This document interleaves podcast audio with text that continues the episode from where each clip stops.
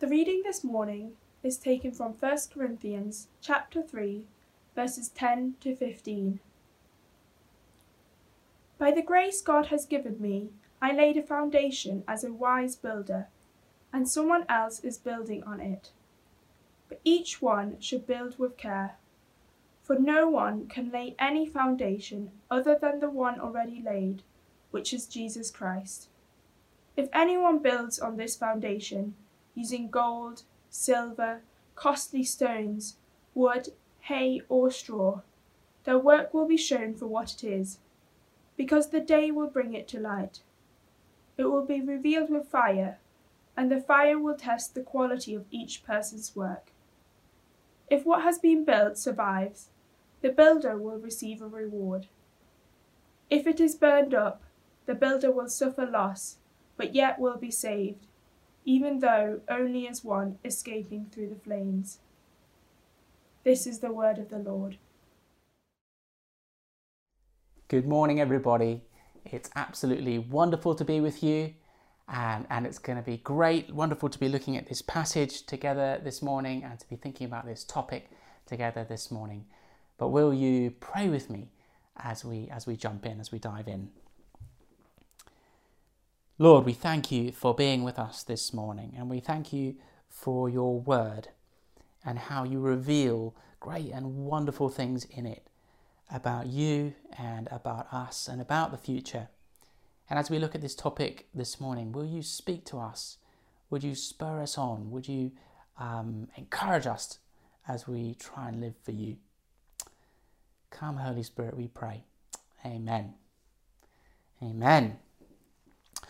Well, if uh, you watch any kind of sport at all, and I really do mean pretty much any kind of sport, whether it's kind of athletics or uh, football, rugby, tiddlywinks, whatever it might be, uh, you have probably seen a player or an athlete do something like this, where they go like that, or maybe they might tap their chest and then point at the sky like that. It's quite a common thing to do, especially after someone has scored or, or something like that.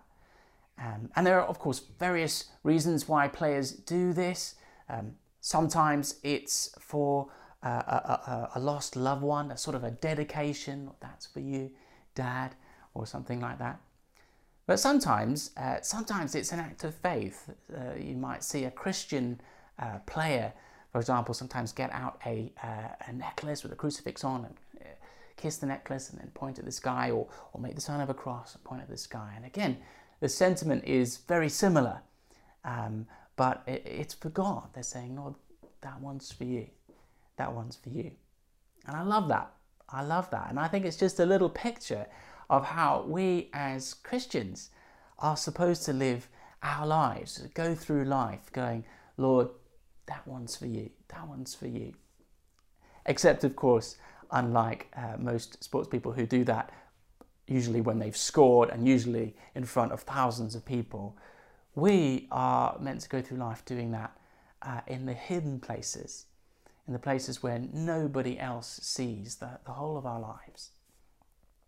Maybe, uh, maybe it's at work uh, and you, you are absolutely furious at someone. They've done something wrong, or, or I don't know what it is, and you're just so angry. Um, and you choose, rather than explode at them, you choose, uh, you choose to hold your cool. And even though it means Nobody else will know. You won't get to vindicate yourself. Uh, nobody else will know. It maybe even look weak and uh, you don't get your way, but you choose. You choose the way of gentleness. And you say, Well, Lord, well, Lord, I'm not going to explode at this person, and that one's for you. That one's for you. Or maybe uh, it's serving. Maybe you come early on a Sunday morning, be part of the worship band, or maybe it's on a camp in the summer and, and you're serving and you serve your butt off and, and, and, and you really give it your all. And, and nobody there knows how much of a rubbish week you've had before that and, or what you had to turn down to be there. Nobody else knows.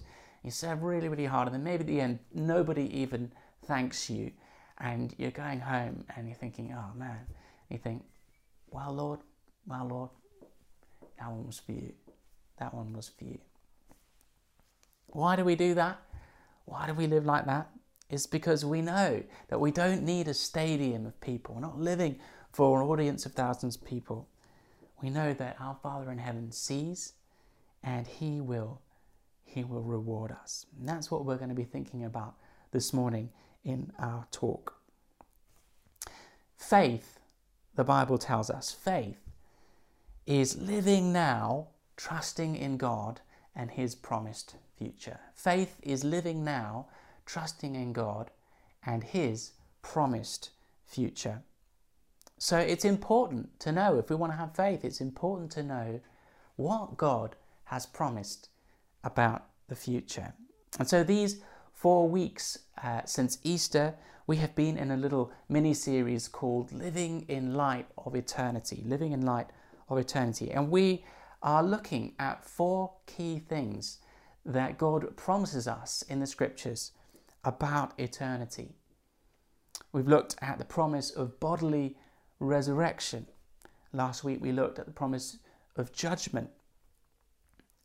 This week we're looking at rewards, and next week we're looking at the promise of a renewed heaven and earth, a new creation. And as I said, today we are looking at this topic of rewards. And here's the one line summary of today's talk the one line summary. Christians are meant to be massively motivated by the promise of rewards in heaven. Christians are supposed to live life now banking on treasure in heaven in eternity. And not just banking on heaven, banking on being with God in heaven, but banking on his promise of rewards. And actually, this idea is all throughout the Bible. Um, uh, it's absolutely everywhere, especially in the Gospels. Jesus talks about it loads. But because this is a, an idea that's easy to miss and maybe a bit hard to understand for some of us, we're going to be focusing in to start with on one key passage. We're going to be looking at 1 Corinthians 3 10 onwards. So if you have a Bible with you, do open it and let's have a look at that together. In the letter of 1 Corinthians, Paul, the apostle, is writing to the Corinthian church. Surprise, surprise. And basically, his relationship with the church is that a number of years ago, he had planted that church on one of his missionary journeys and he'd stayed in contact with them. But now he's a bit worried about them and he has a bit of beef with them about the, the direction that they are taking things. And so he writes to them to encourage them, but also to, to warn them. And in our passage today, 1 Corinthians chapter 3, he writes to them and he, he, paints a picture. And the picture he paints is of their lives and their church as a giant building project. In verse 9, a few verses before the verse before we read, he calls it God's building, and he maybe in the back of his mind he has an image of the temple. And he says to them, Look, look, I kicked off this building project all those years ago. When I came uh, all those years ago and I preached the gospel to you to, uh, for, to, for the first time, that was me laying the foundation of this great building. And any church that really is a church, and any Christian who really is a Christian, is going to be built on this foundation. There is only one foundation we can have, and that is the good news about Jesus, who Jesus is, and what he's done for us, the gospel. The gospel. And he says to them, Look, that was my bit. I built the foundation. I told you about the gospel. Then, but now he says, Now it's over to you. The rest is your job what kind of church and what kind of lives you live and build on top of this foundation, the gospel. That's your job. That's your responsibility, not mine. But he warns them, he warns them in verse 10 be careful. Be careful. Be careful how you build. Pay attention. Consider carefully the kind of lives and the kind of church you build on this gospel foundation. Why? Why? Because he says in verse 13, the day, that's the last day, that's the day that Jesus will return. Will return. Uh, that day will reveal uh, the quality of your workmanship, what you've built, the quality of what we've built, will be revealed and will be rewarded, he says. First of all, he says uh, the quality of our workmanship will be revealed. He says uh, that everything, our whole lives, our whole ministries, our whole church, will, every aspect of it, will be brought into the light and will be shown for what it is. But not only will it be revealed, it will also be tested, he says. And Paul has this incredibly vivid image here in this passage of, of, of a building being tested by fire. We've had some uh, real travesties uh, in recent years, some real tragedies of buildings that were not built to withstand fire. Um, think maybe of the Grenfell uh, Towers and great tragedy it was, the cladding there um, wasn't built to withstand fire. Or, or, much further back, think of the Twin Towers, which uh, weren't built to withstand the temperatures of the fire, and that's why they collapsed. And Paul is using this image of a building on the last day being tested by the fire of God's presence. And everything that's not of Him, not of God, not of His kingdom, not of His Spirit, just being burnt up and going up in smoke, disappearing into thin air. And Paul says to us, this is going to happen to you. In the last day, our lives will be tested and revealed by fire. Now, I know what you're thinking. Maybe you're thinking, yeah, sure, thank you, Stuart, but I was here last week. I heard last week's talk on judgment, and I know that I am going to give account to God for my life. But you see, Stuart, I'm a Christian. I'm already following Jesus. So, I, so when judgment comes, when I meet the Lord, I know that I'm going to be safe. My life is fireproof. But that's what I find so intriguing and challenging in this passage here.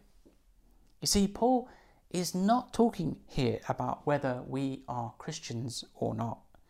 He's not talking about whether we are saved or not, go to heaven or not. He's talking to Christians, to the church, who have a foundation of Jesus, who have Jesus as the foundation of their lives. And he's talking to them about the quality of their lives and their ministries and their church. And he says it's going to be tested. And this is both scary and exciting. It's both scary and exciting truth. First of all, it is scary because Paul says to us that it is possible to waste our lives. It's possible to live a life or to have a ministry that looks fine on the outside, looks impressive by the standards of this world. But on the last day, when our lives are finally tested in the fire of God's presence. It will go up in smoke. There'll be uh, nothing left. We'll have nothing to show for it. Or if our foundation is Jesus, we will be saved, he says. We will uh, escape uh, uh by the skin of our teeth, as if jumping out of a burning house, nothing but the clothes on our back. We'll be saved, but we will have nothing to show for our lives. This week, uh, you might have heard the news about the fires on Table Mountain in Cape Town. And there's been wildfires raging, and they ha- have burnt down many of the, the buildings, the old ancient buildings in the Cape Town University, libraries and monuments and all kinds of things. And I was talking to my sister who lives there, and she, the comment she made there was just, it's just such a waste. It's just such a waste. It's all gone, and it's just such a waste. And Paul says this scary thing to us. It's possible that we might have Jesus as the foundation of our life, but, but look back on the last day and think, what a waste. I just didn't live my life building on this foundation with gospel materials. But this isn't all negative. It isn't all negative. It's also really encouraging. There's an exciting side to this for us as well.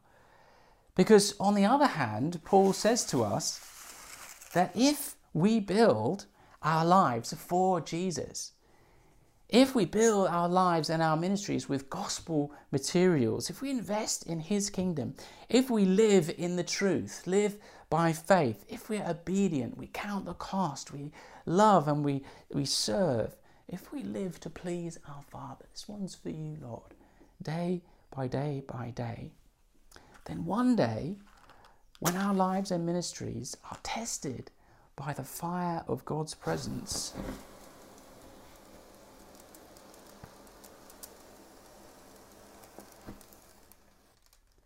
One day, when our lives are tested by the fire of God's presence, they will stand. They will stand. The quality of our workmanship will be revealed. And then, not only will our lives and our ministries uh, be revealed, but they will be rewarded, Paul says. He says this so clearly, it's so clear in this passage. Verse 14, he says, if what has been built survives, if what has been built survives, the builder will receive a reward. Earlier in verse 8, he says the same thing about his own ministry. He says, he says, each will be rewarded according to their own labor. In other words, if we live for him, if we build for him, it will be worth it. What will this reward look like? Well, Paul isn't exactly clear, and the Bible isn't exactly clear. It talks about rewards a lot, but it's not clear the nature of it. Here he just says rewards. In chapter 4, a few verses later, uh, he says, each will receive their praise from God. Jesus, who talks about rewards a lot, often just calls them treasures in heaven. In some other parables, he talks about receiving true riches in eternity uh, if we are faithful with earthly, temporary riches now. Or he talks about being char- put in charge of many things, many cities, many thrones, um, if we are faithful with the few things that we are given now. But whatever the exact nature of these rewards, um, I think the scriptures are clear about two things. Two things I think we have to know. First of all, whatever the nature of these promised rewards, they will be real and they will count for something. Of course, on that last day, the, the by far the much greater thing will be, will be being in the presence of God, being in heaven with Him. Whether we get through uh, with, with not much uh, or whether we, we, we, we get there with a life uh, that, that, that, that, shines, uh, being in His presence will be the thing that matters. But still, but still, these rewards will, will be real and they will count. Jesus isn't conning us. To put it bluntly, there's going to be inequality in heaven. There's going to be inequality in heaven. I don't know whether you ever thought about that. Not the, the bad, unjust kind, but a good, just kind of inequality. When James and John come and ask Jesus rather cheekily, uh, Lord, uh, we want to sit on your right and your left in heaven, Jesus doesn't, doesn't say to them, Oh, guys, you numpties, there isn't a seating plan in heaven. There's no hierarchy in heaven. No, what he actually says to them is, well, actually, those seats belong to those for whom they have been prepared. Oh, and by the way, if you want to be great in heaven, live a life of service now. For the first will be last, and the last will be first. Whatever these rewards are that Jesus promises us for living for Him, they will be real. They're going to count for something. We will be glad for them. And the second thing we see is that these rewards will in some way be proportional to our lives. In some ways, will, what we get will reflect how we lived, what we did. Paul, in his second letter to the Corinthians, 2 Corinthians 5.10, says, we will all one day give account to the Lord, and each of us will receive what is due to us for the things done while in the body. The end of the book of Revelation, the living Jesus stands and he says, Look, I am coming soon. My reward is with me, and I will give to each person according to what they have done. Yes, there will be a judgment according to whether we have Jesus as our foundation, but then we will also be rewarded for our lives. And for some of us, this is very new. Maybe we're struggling to compute with this. Some of us are think getting a bit frustrated. Hold on, this doesn't sound like grace. This sounds like a works gospel. I thought I thought it was all about just about what Jesus had done. Well, yes and no. First of all, I'm not talking about whether we're saved or not. That was last week's talk. We are only saved by what Jesus has done for us on the cross and believing in Him. We don't bring anything to that. But second of all, what I'm talking about here, it isn't something mechanical. It isn't like putting money in a vending machine and then just getting something out.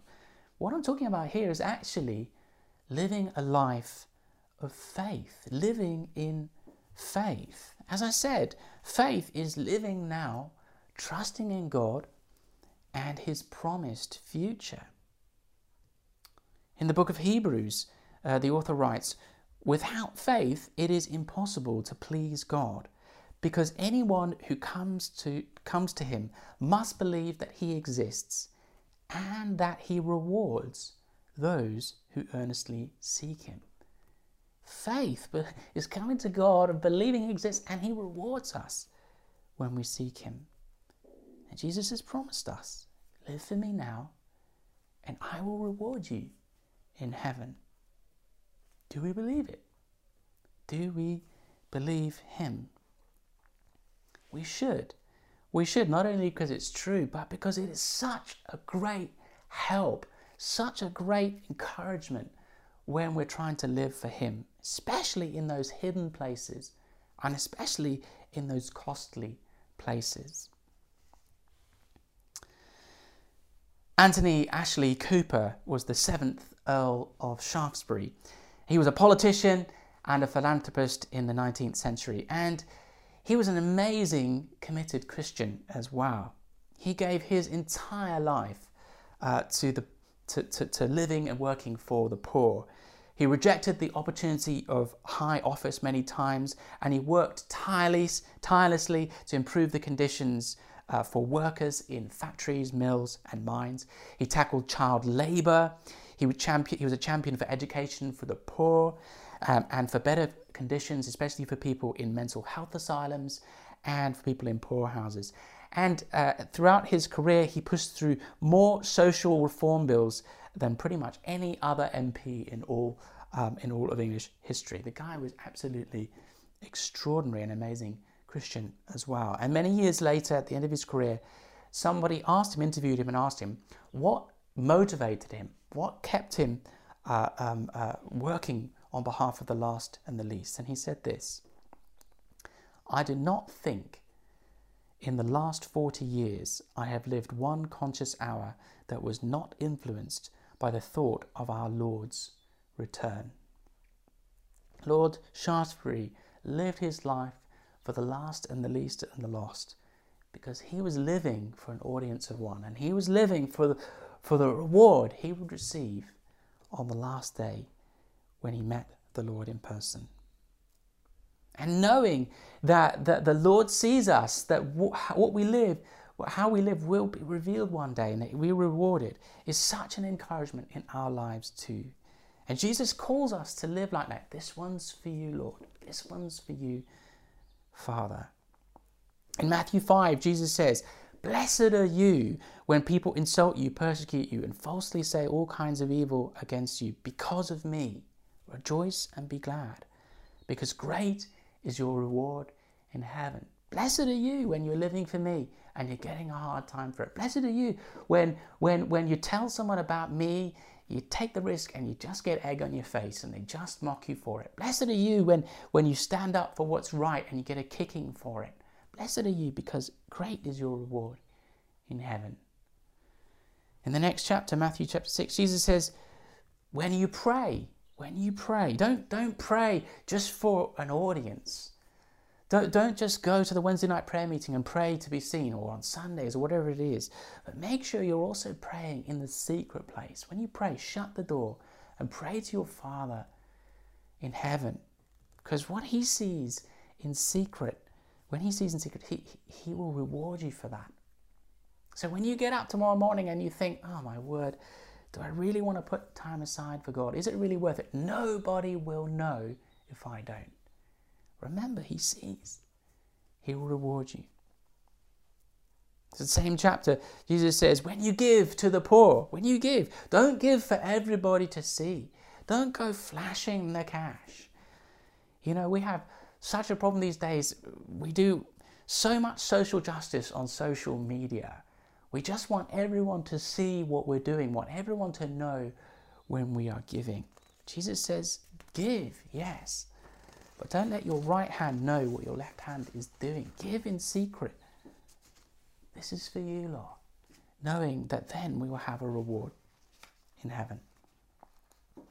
Friends, faith is living now, trusting in God and His promised future.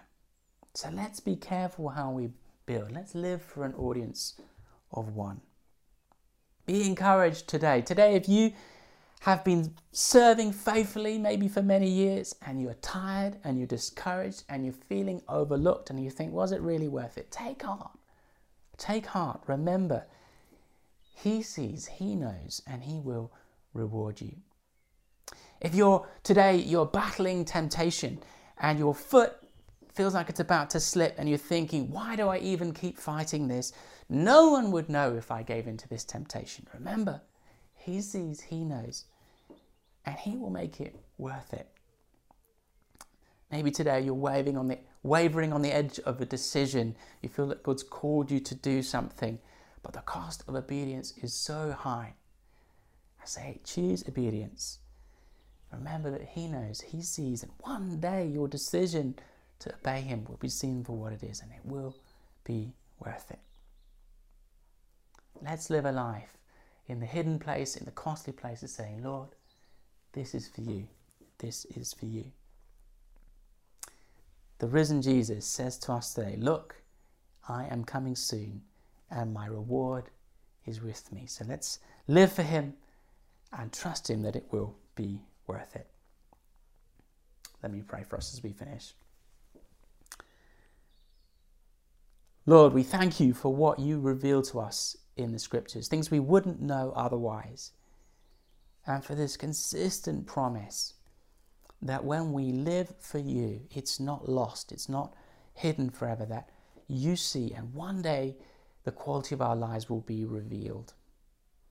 Lord, I pray that you'd take this truth and you would store it deep down in our hearts. I pray that you'd teach us to live for you, to please you. Encourage us and strengthen us where we need it today and help us to live for your glory. Amen. Amen. We're going to continue now with our prayers.